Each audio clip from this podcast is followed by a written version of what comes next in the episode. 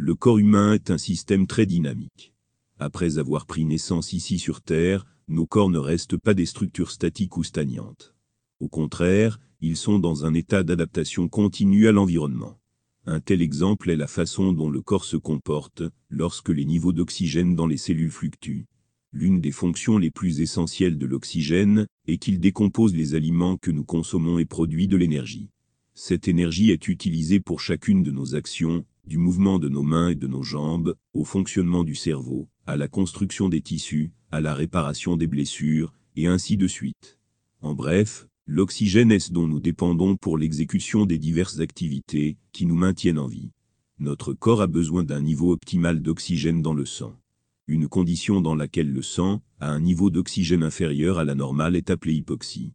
D'autre part, l'hyperoxie survient lorsque le corps a un apport excessif d'oxygène. Les deux conditions sont dangereuses l'air que nous inhalons doit contenir au moins 20% d'oxygène. Mais il y a des moments où le niveau d'oxygène dans l'atmosphère fluctue. Il augmente ou diminue. Comment le corps se comporte-t-il dans ces différents scénarios? Comment s'adapte-t-il pour survivre dans ces conditions?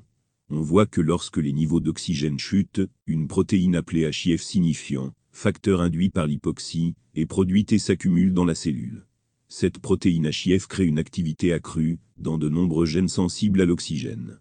L'un de ces gènes est appelé gène EPO, ce gène sécrète une hormone qui stimule la production de globules rouges. Et cela ramène les niveaux d'oxygène à la normale. Mais lorsqu'il y a un niveau d'oxygène plus élevé dans les cellules, la protéine HIF arrête sa fonction et empêche d'autres réactions chimiques. Ici, nous voyons avec quelle élégance, le corps s'adapte aux niveaux élevés et bas d'oxygène.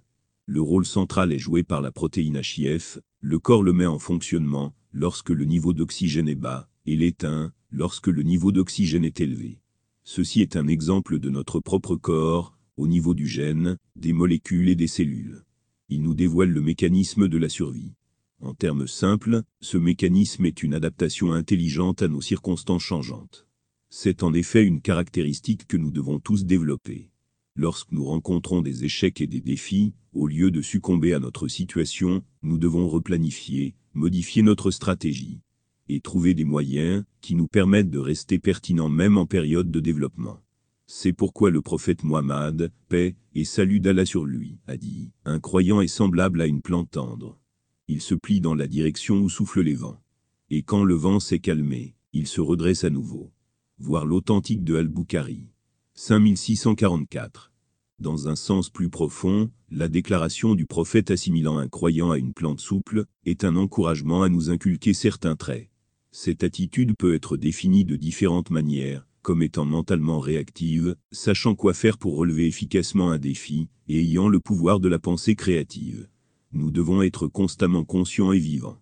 Notre corps est toujours vigilant pour déterminer les niveaux d'oxygène dans nos cellules, et réagit immédiatement, lorsque l'oxygène augmente ou diminue. Nous aussi devons être préparés à faire face à une nouvelle situation et prêts à nous changer avec les temps qui évoluent.